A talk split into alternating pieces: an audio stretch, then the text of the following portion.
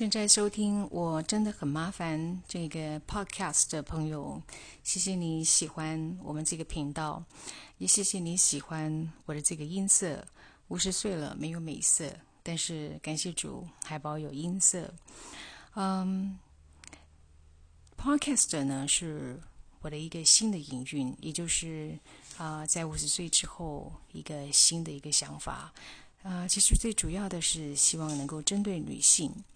嗯，希望自己可以啊回馈社会，透过自己可以分享的，来提供给别人需要的啊，这是我的目的。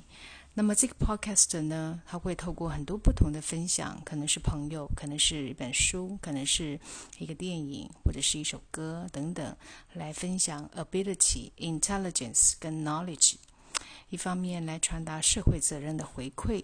二方面呢，也是我想要能够透过这样子一个渐进式的一个发展呢，发展出一核心的 B 型企业。啊，各位朋友，B 型企业大家知道吗？嗯，Body Shop 就是一个 B 型企业，也就是它是透过一种有形的商品啊营运的方式呢，但是它也把营运的这个盈利呢，呃，在百分比的回馈到它的这个产品上目，再再次的在啊跟消费者连接。那但是它跟这个一般的赞助或者是一般基金会的这种捐款其实是不太一样的。我们再找一个时间来跟大家分享 B 型企业。那我今天想要跟大家分享，我们最近在邀请一些朋友啊，来在我的这个我真的很麻烦的这个频道呢，来呃分享他们自己的一些故事跟心情，以及甚至是创业的一个过程。那昨天呢，有一位退休的老师呢，他跟我的分享，呃，我觉得挺有趣的。嗯，他说，呃，我。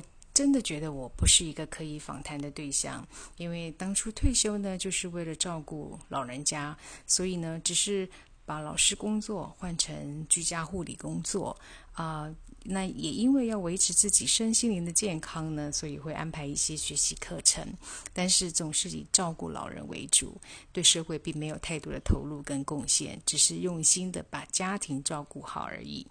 那他很客气的说，呃。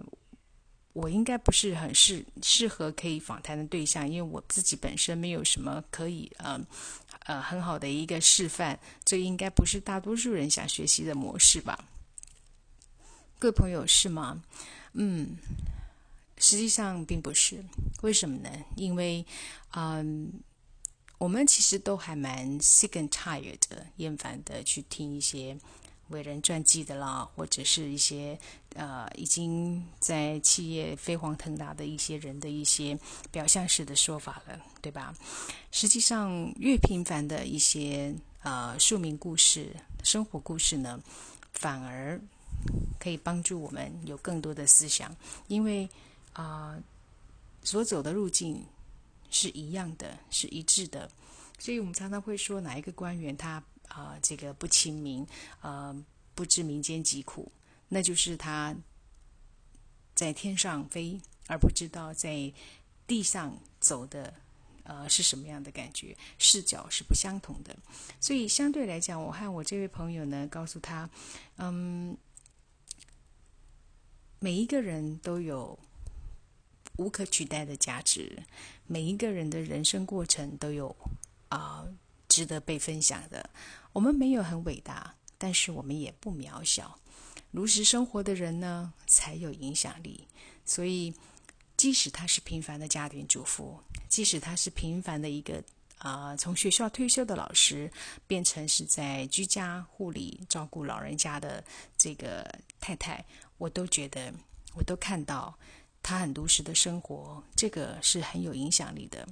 所以，亲爱的朋友。谢谢你锁定这个频道，在未来啊，这个频道将会呈现啊很多元的内容。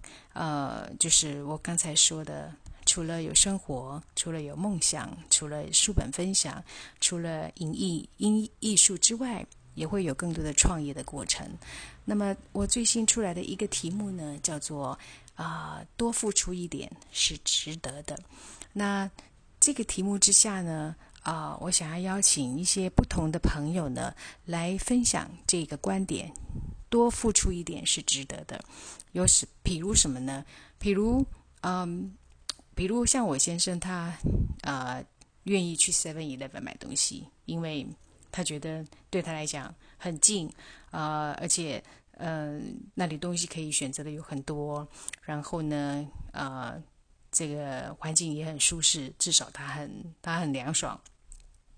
呃，我的朋友呢很喜欢喝星巴克的咖啡，呃，即使我们觉得好像很贵，但是他觉得在那个环境底下，他觉得他自己变得很文青，所以多付出一点是值得的。这个就是举例啊。那呃，我们会有一集来宾呢，是吴继刚的哥哥，叫吴继恒 Kevin。呃，为什么会邀请他呢？是因为啊，这个。他说了一句话，叫“多付出一点钱来吃好的猪肉，对自己的身体、对孩子、对整个环境，甚至是对于猪只，都是值得的。”所以各位朋友可以期待，我们即将要访谈的是吴继恒 Kevin 啊，来分享啊，从他小时候跟 Jason 吴继刚跟妈妈在加拿大，然后他求学，他。结婚，然后现在经营这个事业啊的各个过程，我们来提供给大家一个啊名人来说说为什么他觉得多付出一点是值得的。各位朋友来期待的喽。